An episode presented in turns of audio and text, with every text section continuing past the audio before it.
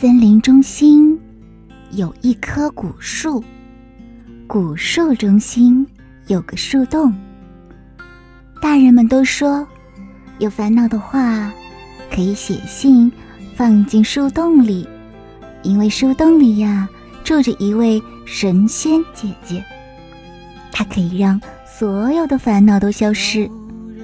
小兔子有个烦恼，于是他决定给神仙姐姐写封信。神仙姐姐。我喜欢小狐狸，可又不好意思开口。你能帮我告诉他吗？写完信，小兔子将信折好，准备送到树洞。这时，碰到拿着信的小狐狸。你也给神仙姐姐写信吗？小兔子问。小狐狸点点头。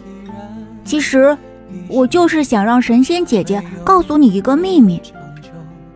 说着，便害羞的低了低头。小兔子脸红了。我也是。你喜欢我吗？小狐狸问。嗯，喜欢。我喜欢你很久了。小狐狸，小兔子对自己说：“我喜欢你很久了。”小兔子，小狐狸对自己说。